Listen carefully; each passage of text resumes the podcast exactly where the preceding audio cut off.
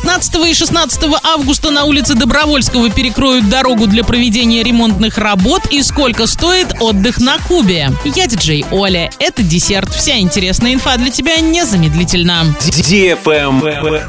News. 15 и 16 августа с 9 до 17.00 в районе перекрестка проспекта Ленина и улицы Добровольского будет временно ограничено движение транспорта. Ограничения вводятся в связи с проведением работ АО «Газпром» газораспределение Оренбург. На участках будут выставлены соответствующие запрещающие и предупреждающие знаки.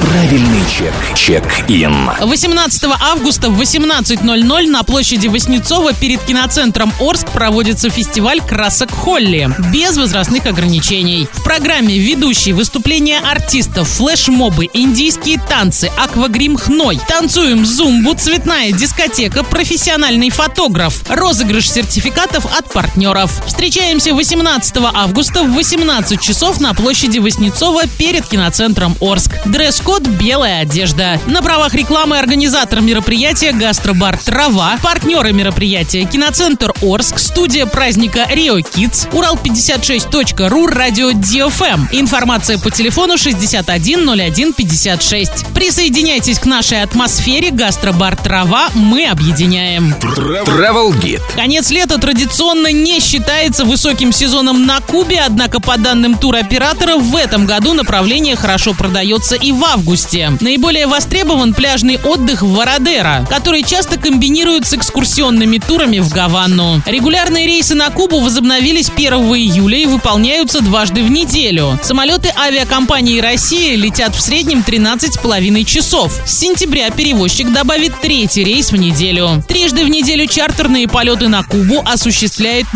Нортвинд. С ноября перевозчик планирует поставить четвертый рейс. Стоимость авиабилетов из Москвы в Вородеро у Нортвинд начинается от 52 300 рублей в августе в одну сторону. В сентябре перелет дорожает, билеты стартуют от 70 тысяч. У России цены примерно такие же – 110-130 тысяч в оба конца. Стоимость туров от 120 до 140 тысяч рублей. На этом все с новой порцией десерта специально для тебя. Буду уже очень скоро.